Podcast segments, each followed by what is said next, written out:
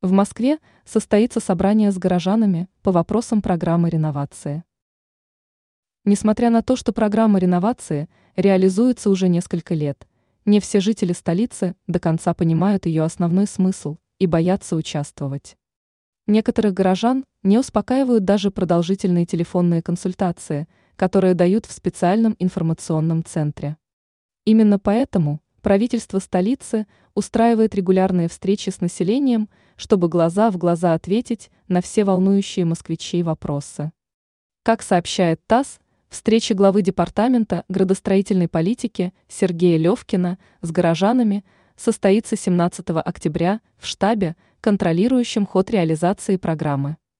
Ранее уже сообщалось, что горожан больше всего волнует, как они могут повлиять на выбор строительной площадки для будущего дома. У многих возникают вопросы по организации переезда и подготовке пакета документов для вступления в собственность на новое жилье.